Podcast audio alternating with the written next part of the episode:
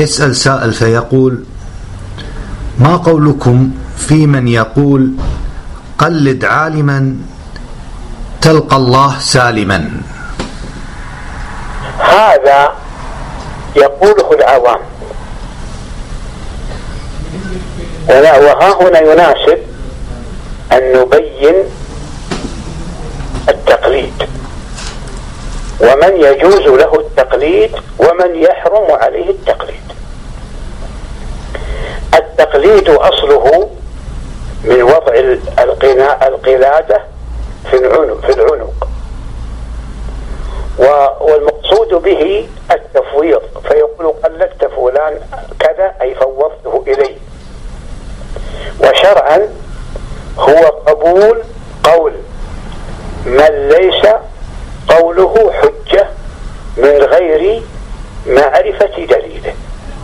فهذا القيد يخرج أو به أولا قول العالم المبني على الدليل من كتاب أو سنة.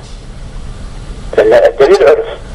وثانيا نعم يخرج به إجماع المسلمين. إجماع إذا أجمع المسلمون على أمر وجب قوله قبوله فالإجماع هو دليل بنفسه وهو حجة بنفسه. فإذا تقرر هذا فالناس قسمان قسم يسوغ له التقليد. وهو العامي. وكذا المتعلم الذي لم يبلغ درجة الاجتهاد. يعني ليست عنده أهلية تمكنه من النظر. في الأحكام أو في استنباط الأحكام من الأدلة. الثاني من يحرم عليه التقليد. وهذا هو العالم المجتهد.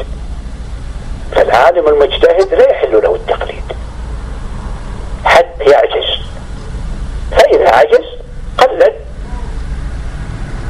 من يثق بدينه وأمانته من أهله من علماء عصره أو قبلهم وكذلك العالم الذي يقدر على الاجتهاد هو ما اجتهد لكن يقدر على الاجتهاد ويستطيع أن ينظر في الأدلة.